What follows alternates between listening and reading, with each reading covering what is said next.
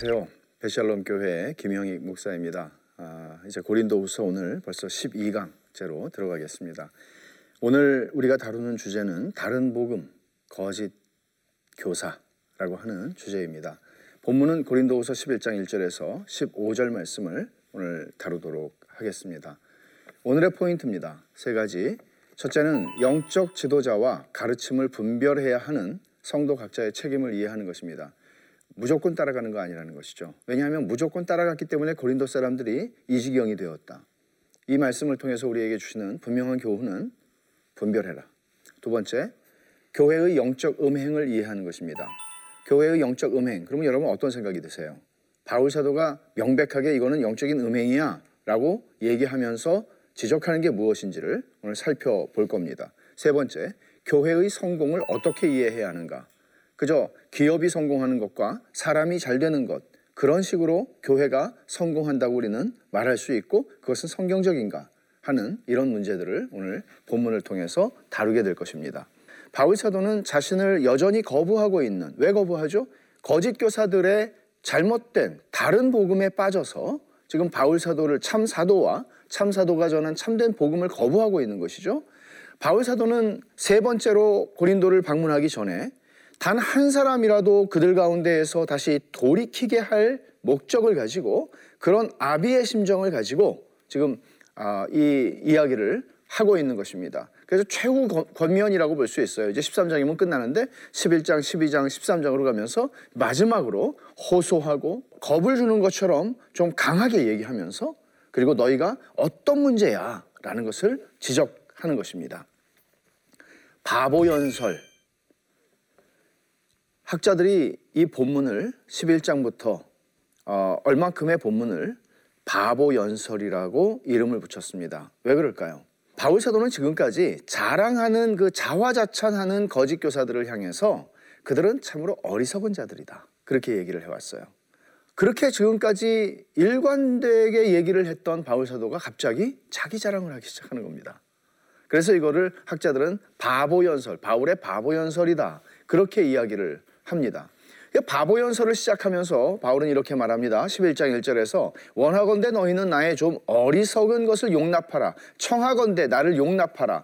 이게 두 번이나 용납하라, 용납하라 이렇게 얘기하죠. 그리고 좀 어리석은 것을 용납하라. 내가 지금 좀 어리석은 짓을 좀 할 테니 이게 뭐예요? 자랑을 좀 해보겠다는 거예요. 거짓 교사들이 하는 것처럼 내가 자랑을 좀, 그 어리석은 자랑을 할 테니 나를 용납하라, 용납하라. 두 번 얘기하는 겁니다. 근데 왜 바보 연설을 하는 것일까요? 바보 연설을 하려고 하는 바울 사도의 동기가 무엇일까요? 이것을 좀 먼저 살펴볼 필요가 있는데 2절에서 이렇게 말합니다. 내가 하나님의 열심으로 너희를 위하여 열심을 내노니 자 여기 열심이라는 말을 주목하세요. 내가 너희를 정결한 처녀로 한 남편인 그리스도께 드리려고 중매함이로다. 이 말씀도 이 구절도 많은 오해를 해요 사람들이. 어, 아 바울 사도는 어떤 그 중매장이처럼 그리스도와 고린도 사람들을 연결시켜주는 그런 사람이구나 이렇게 생각을 하는데 유대인들에게 약혼식이 결혼식만큼이나 중요한 그런 위치를 가지는 것이죠. 그 약혼을 할 때에 신부의 아버지가 자기 딸에게 남편이 되는 이 사람에게 서약을 시킵니다. 그게 어떤 서약인가 하면 내가 결혼식 날까지 당신 앞에서 나의 순결을 신부로서의 순결을 잘 지키겠습니다. 근데 누가 이걸 서약을 하게 한다고요? 신부의 아버지가. 그리고 신부의 아버지는 어떤 책임을 떠맡게 되나 하면 신부가 결혼식 날까지 순결을 잘 지킬 수 있게 해야 하는 책임이 누구에게 주어지나 하면 신부의 아버지에게 주어지는 거예요. 그래서 지금 어, 바울 사도는 그런 의미에서 마치 고린도 교회의 아버지와 같은 심정으로 고린도 교회를 그리스도께 시집 보내는 그리스도의 어, 재림의 날까지 내가 고린도 교회를 잘 순결을 보존하고 이들이 그리스도와 멋진 결혼식에 들어갈 수 있도록 내가 너희를 아비의 심정으로 그 말이 뭔가 하면 열심이라는 말입니다. 여기 열심이라는 말을 좀 더 직역을 한다면 이렇게 표현할 수 있어요. 내가 하나님의 질투하심으로 너희를 위하여 질투하노니. 여러분 아시죠? 구약 성경에서 출애굽기 20장 5절 10계명의 본문 안에서 하나님이 이렇게 말씀하세요. 나 내 하나님 여호와는 질투하는 하나님인즉 바로 이 질투하는 하나님이라고 하는 말. 이 질투한다는 말은 하나님께서 배타적으로 자기 백성을 사랑하신다는 말씀이잖아요. 그러니까 이런 내가 너희의 아버지로서 내가 너희들을 결단코 그 누구에게도 빼앗기지 않겠다. 혹은 내가 너의 남편으로서 너를 그 누구에게도 빼앗기지 않을 것이다. 하는 하나님의 사랑의 열심을 표현하는 어, 단어인데 이것을 바울사도는 가져다 쓰는 겁니다.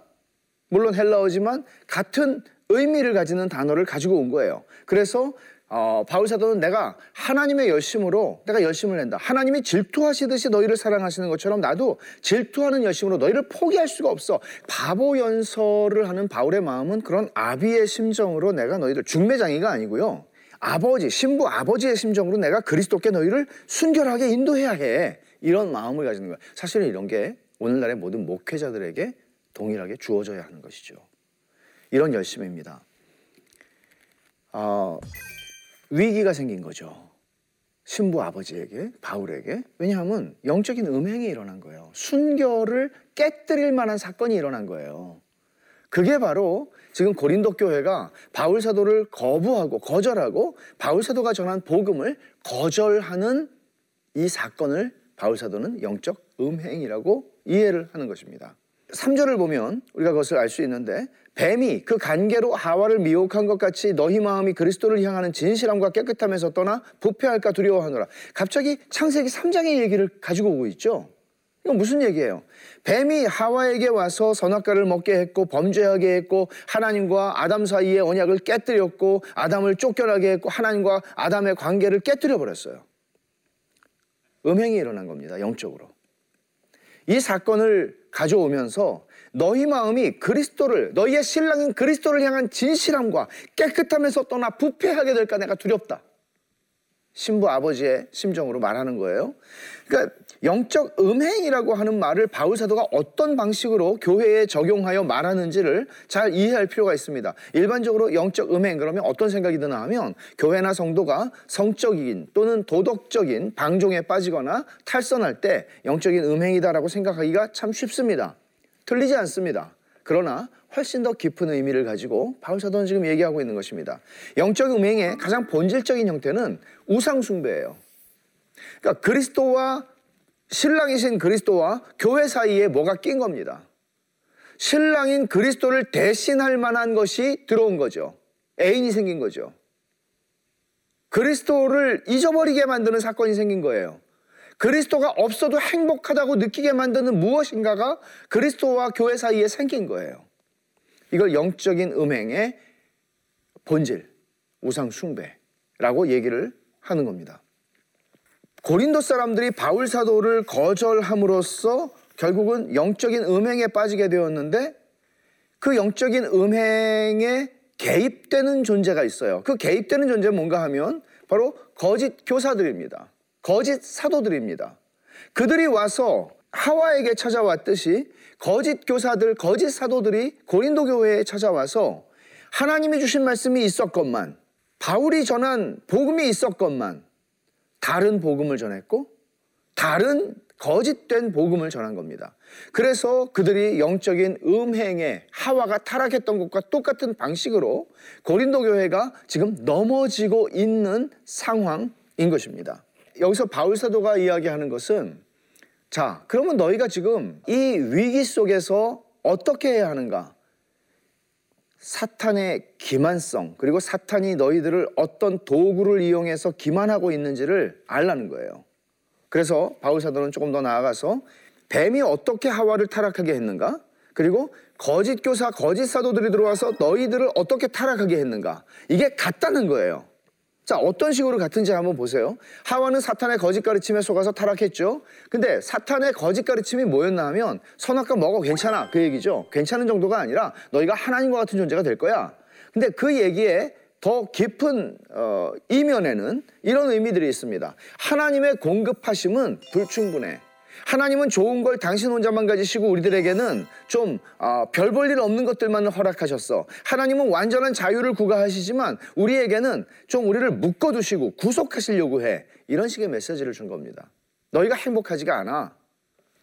결국 영적 음행의 핵심은 우상숭배다라고 얘기할 때 이런 얘기예요. 하나님으로부터 만족을 느끼지 못하는 거예요.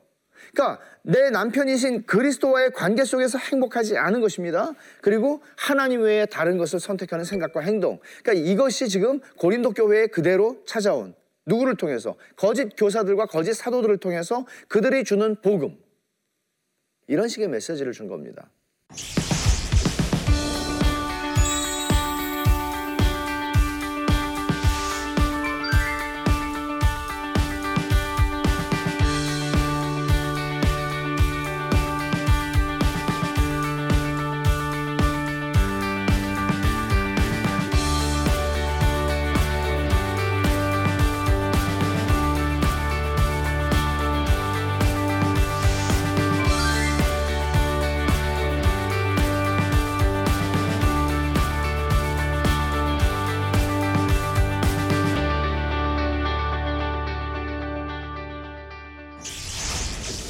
그들이 주는 복음은 어떤 것이었을까요? 사탄의 기만적인 도구, 거짓된 가르침. 거짓된 가르침이라는 게 어떤 것인지. 그러면 여러분 생각해 보세요. 이런 말씀들을 우리가 읽을 때, 공부할 때, 아, 그건 1세기에 고린도 교회에서 있었던 얘기구나. 천만의 말씀이에요. 이거는 지난 21세기, 21세기 동안에 계속해서 있어 왔던 이야기입니다. 아니 에덴 동산에서부터 뱀이 하와를 유혹할 때부터 계속 있어왔던 사탄이 하고 있는 일입니다. 거짓 가르침을 분별하지 않는다면 우리는 신앙생활을 제대로 못하는 거죠. 왜? 영적 음행을 하고 있는 겁니다. 4절에서 바울 사도가 이렇게 얘기하죠. 만일 누가 가서 우리가 전파하지 아니한 다른 예수를 전파하거나 보세요. 다른 예수라고 그랬어요. 바울은 참된 예수를 전파했지만 그들은 다른 예수를 전파해요. 혹은 너희가 받지 아니한 다른 영을 받게 하거나 바울은 성령님을 얘기했는데 그들은 다른 영을 얘기해요. 혹은 너희가 받지 아니한 다른 복음을 받게 할 때에는 너희가 잘 용납하는구나. 영적 음행이에요. 다른 복음을 전해요. 바울 사도가 갈라디아서에서 얼마나 흥분했는지 여러분 기억하시죠?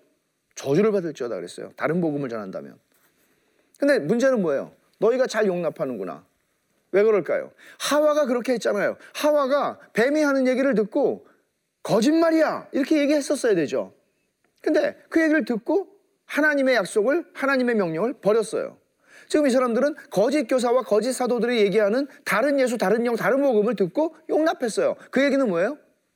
바울 사도를 참된 사도를 거절한 것이고 복음을 거부한 것입니다. 똑같은 일이 일어나고 있는 것이고 이런 일은 지금 21세기 한국 교회 안에서도 그리고 우리 모두 안에서 일어나고 있는 일들입니다. 다른 예수라고 얘기했을 때 바울 사도가 어떤 얘기일까요? 예수만으로는 부족하다는 것이죠. 그들은 그렇게 얘기했습니다.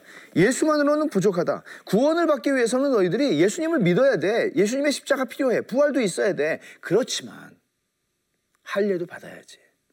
율법을 순종해야지. 아니 그렇게 살면서 너희들이 어떻게 하나님이 나를 구원해 주실 거라고 생각 기대할 수 있어. 너희들도 좀 해야지. 이런 메시지입니다. 얼마든지 납득이 되고 받아들여질 만한 이야기죠. 그리고 죄사함을 받고 천국 간다 해도 그것만은 아니잖아. 너희들 지금 눈 뜨고 살아가는 이 세상이 얼마나 중요해. 지나가면 오지 않는 세상이야. 이 세상에서 너희들이 성공하고 좀 물질적으로도 부유함을 누리고 천국 가서 누리는 그것만이 아니, 아니잖아. 여기서도 필요하잖아. 복음만, 예수만으로는 부족해. 예수 플러스 건강, 예수 플러스 부자, 예수 플러스 성공 이런 얘기들을 하고 있는 것입니다. 바울이 전한 예수님은 예수 그리스도는 우리의 죄를 완전히 죄값을 갚으셨고 우리를 하나님 앞에 설 수 없는 죄인들이 가질 수 없는 완전한 의로움을 예수 그리스도 안에서 우리에게 주신 거예요. 더 이상 부족한 게 없어요. 그것은 천국에서만이 아니라 이 세상에서도 천국을 맛보아 누리고 살아가는 존재들이 되게 한 거예요. 그것을 이들은 축소시켰습니다. 그리고 다른 것을 추가한 것이죠. 다른 영을 어, 그들이 전했다고 그랬어요. 다른 영을 전했다는 얘기는 뭔가 하면 이런 얘기입니다. 성령은 기적을 일으키고 무화경의 체험을 주시는 분이다. 이 거짓 교사들이 와가지고 자랑했던 것 중에 하나가 뭔가 하면 자기들은 무화경의 체험, 입신의 체험, 무슨 뭐 신비한 체험 이런 것들을 한다는 거예요. 그렇게 말함으로써 자기들을 고린도 교인들과 차별화시키는 거예요. 야, 너희들 천국 가봤니? 이런 식으로 얘기를 하는 거죠. 내가 천국에 한 세 번 정도 갔다 왔는데 말이야. 이런 식으로 얘기하면 어, 저게 무슨 소리지? 그러니까 사람들이 다 혹한 거예요. 미혹을 당한 겁니다. 그러니까 이런 식의 성령은 인격적인 분이며 인격적일 뿐만 아니라 주님께서 성령 보혜사 성령을 너희에게 보내실 것이라고 얘기하셨을 때 강조하셨던 거 요한복음 14장, 15장, 16장에 강조하셨던 게 뭐예요? 그는 그는 진리의 영이라. 내가 너희에게 가르친 것을 생각나게 할 것이다. 그가 너희를 진리 가운데로 인도할 것이다. 그가 스스로 말하지 않고 내가 너희에게 말한 것, 아버지께로부터 받은 것을 말할 것이다. 그러나 이들이 말하는 성령님은 다른 영은 진리와 무관한 영이었고 기적이 일어나고 체험을 주고 신비하고도 이상한 일들이 일어나게 하는 그런 영인 것입니다. 세 번째로 다른 복음을 전했다 그랬죠. 다른 복음은 어떤 것입니까? 여기서도 마찬가지예요. 예수님만으로도 부족하다 그랬는데 믿음만으로 부족하다는 얘기죠. 믿음만으로 부족하면 뭐가 더 필요할까요, 여러분? 복음이 요구하는 믿음만으로 부족하니까 옛 언약의 조항들을 지켜야 된다고 얘기하는 것이고 구약이 필요한 것이죠. 율법이 필요한 거죠. 그리고 또 하나 있어요. 더 많이 지키면 지킬수록 성령의 은사를 더 많이 체험하고 더 온전한 그리스도인이 된다는 거예요. 그러니까 이런 것들이 전부 다 율법주의로 그들을 몰고 가는 율법주의로 묶어놔야 거짓 교사들이 행세하기가 편해요. 종교적 권위를 가장하여 그들이 마음대로 행할 수 있는 것입니다. 오늘날에도 이단 사이비들은 다 그렇게 합니다. 종교적 권위를 율법주의 위에 행사하는 것입니다. 복음이 있는 곳에 종교적 권위주의로 행세하는 자들이 그 힘을 잃는 것입니다. 복음은 그것을 허용하지 않습니다. 하나님의 권위와 말씀의 권위와 하나님이 세우신 하나님의 종들의 권위를 인정하지만 그런 거짓 교사들이 보여주었던 것과 같은 권위주의에 눌리지 않습니다. 그래서 바울이 전한 예수, 바울이 전한 영, 성령, 바울이 전한 복음은 그 자체로 모든 것이 충분한 것이었습니다. 다른 게 필요하지 않았습니다. 거짓 교사들의 관점은 바울 사도와 모든 면에서 극명하게 차이를 가지는 것을 우리가 볼 수 있는데 먼저 십자가와 고난에 대한 태도예요. 이거 굉장히 중요한 문제이고 우리들한테도 많이 걸려 있는 문제거든요. 바울의 관점은 이거예요. 복음의 중심은 십자가다. 명백하죠?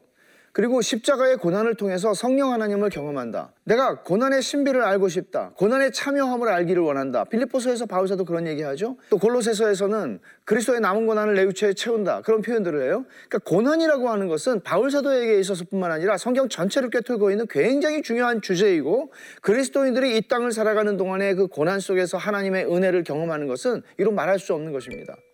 그래서 고난당한 것이 내게 유익이라고 시편 기자는 고백하지 않습니까? 그 다음에 고난이 깊을수록 성령 하나님의 은혜를 더 깊이 체험하고 십자가의 은혜를 더 깊이 알아가게 돼요. 고난이 있을 때 하나님이 나를 버렸구나를 경험하는 게 아니라 고난이 있을 때 하나님이 나를 진짜 사랑하시는구나를 경험한단 말이에요. 바울의 고난 신학이에요. 십자가 신학이에요. 그런데 거짓 교사들의 관점은 그리스도의 십자가 죽음은 뭐예요? 과거다. 지나간 일이다. 죽은 그리스도는 부활하신 그리스도에 의해서 대치되어야 한다. 십자가는 중요하지가 않아. 부활이 중요해. 그래서 어떤 결과가 나오나요? 은혜는 부와 건강, 성공 그리고 영적 체험과 종교적 성공을 통해서 받는 거야. 그럴 듯하죠. 고난 속에서도 하나님을 의존하여 평안히 고난을 덮는 기쁨이 여기에는 없어요. 환란 속에서도 기뻐할 수 있는 믿음의 신비가 여기서 경험되지를 못해요. 전부 자기 중심성, 자기예요, 자기. 자기 중심성, 자기 만족, 자기 자랑으로 가득 찬 삶을 자기 추구, 자기 실현. 복음은 이런 것과 양립하지 않습니다. 이들의 관점은 문제는 너희가 잘도 용납하는구나. 먹혔습니다. 오늘날에도 먹히고 있습니다. 하나님 나라에 대한 태도를 보죠. 바울 사도의 관점입니다. 하나님 나라는 아직 성취되지 않았습니다. 이미 왔지만 오고 있으며 올 것입니다. 완성이 아직 기다려야 하는 사건입니다. 아직 그리스도와의 결혼식을 우리는 치르지 않았습니다. 약혼했습니다. 그날을 기다리면서 사는 사람들입니다. 그래서 바울 사도는 고린도 교회의 순결을 지켜주기 위해서 애를 쓰고 있습니다. 그런데 거짓 사도들, 거짓 사도, 거짓 교사들의 관점, 하나님 나라는 완전히 실현됐기 때문에 완벽하게 누릴 수 있다고 가르쳤습니다. 그리고 우리는 이미 그리스도와 결혼했기 때문에 더 이상 고난, 십자가, 자기 부인 이런 거 안 해도 돼. 그거는 결혼하기 전에 얘기야. 결혼했으니까 이제는 마음껏 누려. 이게 거짓 사도들의 거짓 교사들의 관점이에요. 이런 것들은 먹혀요. 듣고 싶은 얘기예요. 귀가 가려워서 자기 귀를 긁어줄 스승을 많이 둔다. 먹혀요. 거짓 교사들의 정체를 바울 사도는 이제 노골적으로 드러냅니다. 왜냐하면 이 싸움을 제대로 하려면 거짓 교사들이 누군지를 분명하게 이제는 노출시켜야 돼. 아니 폭로시키는 거예요. 그래서 이들은 사탄의 하수인이다. 대놓고 얘기합니다. 바울 사도의 대적은 지금 고린도 교인들이 아니에요. 고린도 교인, 그러니까 하와가 대적이 아니라 하와를 넘어뜨린 뱀, 뱀을 사중한 사탄이에요. 그래서 사탄의 하수인들인 거짓 교사들을 향해서 바울 사도는 얘기하는 거죠. 거짓 교사들은 하와와 하나님의 관계를 망친 뱀처럼 고린도 교회와 그리스도의 결혼 관계를 망치려 하는 사탄의 하수인이다. 이게 바울 사도가 본문에서 아예 폭로를 시키는 내용입니다. 어떻게 폭로를 시키는가 하면 이 지극히 큰 사도들의 정체라고 이, 이 말이 무슨 말일까요? 자, 5절을 보시면 나는 지극히 크다는 사도들보다 조, 부족한 것이 조금도 없는 줄로 생각하노라. 바울 사도가 이렇게 얘기해요. 지금 어리석은 자랑을 하는 것이에요. 근데 여기서 지극히 크다는 사도가 누굴까? 지극히 크다는 사도들보다 부족한 게 나는 조금도 없다. 되게 겸손하지도 않고 이상한 말로 들리잖아요. 그러니까 바울 사도가 나의 어리석은 좀 어리석은 걸 용납하라, 용납하라. 그렇게 얘기를 하는 거예요. 바보 지금 바보 연설을 하고 있는 것입니다. 지극히 큰 사도들에 대해서 어, 학자들이 논란이 있는데 어, 고대 교회로부터 또 칼빈과 같은 종교개혁자들도 이것은 아마 베드로나 요한이나 이런 어, 주님을 따라다녔던 제자들을 가리키는 말일 것이다라고 해석을 했는데요. 최근으로 오면서 점점 점점 현대 학자들은 그 맥락과 상황들을 더 보게 되면서 이것들은 바로 스스로 자화자찬하는 거짓 교사, 거짓 사도들을 가리키는 말일 것이다라고 해석을 합니다. 그렇다면 지극히 큰 사도라는 사람들은 누구냐? 말씀을 혼잡하게 한 사람들이에요. 2장 17절에 자화자찬하는 자들이에요. 다른 예수, 다른 영, 다른 복음을 전한 자들입니다. 사탄이 광명의 천사로 가장하는 것처럼 사탄의 일꾼들입니다. 그리고 의의 일꾼으로 사탄의 일꾼이 의의 일꾼으로 가장하고 나타나는 그들은 가짜입니다. 이게 바울 사도가 폭로하는 이야기입니다. 그럼 거짓 사도 속이는 일꾼 그리스도의 사도로 가장하는 자들이라는 말을 바울 사도가 하는데 13절을 보면 그런 사람들은 거짓 사도요 속이는 일꾼 뭐 사탄의 자, 이 장점이 아니에요. 사탄의 특징은 속이는 거죠. 거짓의 압이에요. 거짓 사도요 속이는 일꾼이니 자기를 그리스도의 사도로 가장하는 자들이니라 라고 얘기합니다. 여기 가장한다는 말이 나와요. 메스커레이드라고 하는 어, 말이 이거 뭐예요? 가면무도회 얘기하는 거예요. 가면무도회 참석은 안 해보셨겠지만 영화 같은 거 보면은 왜 다 가면 쓰고 이렇게 나와서 뭐 노래도 부르고 춤도 추고 하는데 누군지를 모르죠 잘. 완전히 자기를 가장 변장시킨 겁니다. 가장한 겁니다. 그런 사람들은 거짓 사도 속이는 일꾼 자기를 그리스도의 사도로 가장하는 자들 또 광명의 천사로 가장하나니 의의 일꾼으로 가장하는 지금 바울 사도가 얼마나 강조해서 말하는지 아시죠? 이 사람들 액면 그대로 보면 안 돼. 그 사람들은 다 늑대인데 양의 가죽을 쓰고 있는 거야. 라는 얘기를 지금 하고 있는 겁니다. 광명의 천사, 의의 일꾼으로 가장하는 거예요. 무서운 얘기죠, 여러분. 그러니까 그런 얘기를 하잖아요. 진짜 사기꾼은 진짜 믿을만해 보여요. 그러니까 여기서 얘기하는 거 광명의 천사로 가정한다고 사탄이 빛의 천사로 그리고 사탄의 하수 하수인들이죠. 일꾼들은 의의 일꾼으로 가장해요. 그러니까 제일 훌륭한 목사야. 제일 훌륭한 사도야. 제일 훌륭한 말씀의 종이야. 예수님을 닮은 사람이야. 라고 가장한다고요. 근데 이게 대단한 일이 아니니라. 그들의 마지막은 행위대로 그걸 저주받을 자들이라고 바울사도는 명백하게 얘기를 하는 거예요. 그럼 보세요. 이런 바울 사도가 지금 고린도 교회를 향해서 폭로하고 있을 때 이 폭로는 고린도 사람들에게는 충격적이었을 겁니다. 왜냐하면 자기들은 지금 세상에 이런 하나님의 종이 없어. 이렇게 훌륭하신 지도자들이 없어. 그렇게 얘기를 하고 있었는데 바울 사도는 지금 뭐라고 얘기하냐면 그것들은 다 사탄의 하수인들이야. 라고 얘기하는 겁니다. 오늘 적용할 점을 보죠. 참 복음과 다른 복음. 참 교사와 거짓 교사 분별하자는 겁니다. 그냥 따라가면 안 된다는 거예요. 그게 바로 고린도 후서뿐만 아니라 이 말씀을 통해서 하나님 우리에게 가르치시는 거예요. 그거는 성도 각자의 몫이에요. 분별해야 돼요. 거짓된 약속과 가르침을 거부할 뿐만 아니라 대적해야 돼요. 그리고 우리 한국 사회뿐만 아니라 우리 이 세상이 가지고 있는 이 성공주의와 승리주의가 가져다주는 생각이 있죠. 그건 뭐예요? 큰 성공. 사이즈는 석세스다. 그러니까 양으로 다 따지는 거죠. 큰 빌딩이 있으면 야 성공했구나. 근데 그런 문화는 사실 그런 정신은 성경적이지는 않아요. 그런 것들 때문에 고린도 사람들이 속은 거거든요. 왜냐하면 사람들은 거짓 교사, 거짓 사도들은 대단해 보였고요. 겉으로도 멋있었고요. 좋은 학교를 나왔다고 그랬고요.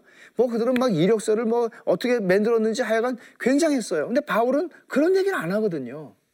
참과 거짓을 분별하는 면에 있어서 이런 승리주의를 거부하는 것 중요합니다. 그리고 그리스도 앞에서 신부로 서는 날까지 영적인 순결을 지키는 교회와 성도로 살아가는 것. 뭐라고요? 영적인 음행이 우상 숭배라고요. 그리스도 없이 행복한 거예요. 여기서 바울 사도는 하나님을 대신하여 고린도 사람들을 지금 어, 책망하고 또 그리스도께 순결하게 결혼식 날까지 그들을 지키기 위한 열심과 질투하는 마음으로 그들을 향해서 호소하고 권면하고 있는 것입니다. 이제 오늘 우리는 12강을 마쳤고 다음 주에는 13강으로 아, 들어갑니다. 11장에 우리가 일부 본문만을 다뤘는데 그 어, 다루지 못한 6절부터 12절 그리고 16절 이하에서 어, 남은 33절까지를 가지고 우리는 복음의 진리가 어떻게 삶으로 증명돼야만 하는가 거짓 교사들을 분별하는 문제와 관련해서 다음 주에 계속해서 다루도록 하겠습니다. 감사합니다.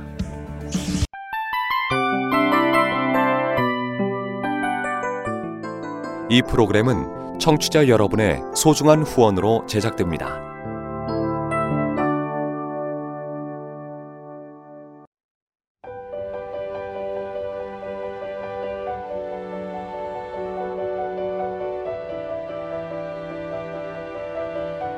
세상에는 수많은 교회들이 있지만 더 깊이 있는 말씀 강해를 찾기 위해 크기로만 교회를 선정하지 않습니다.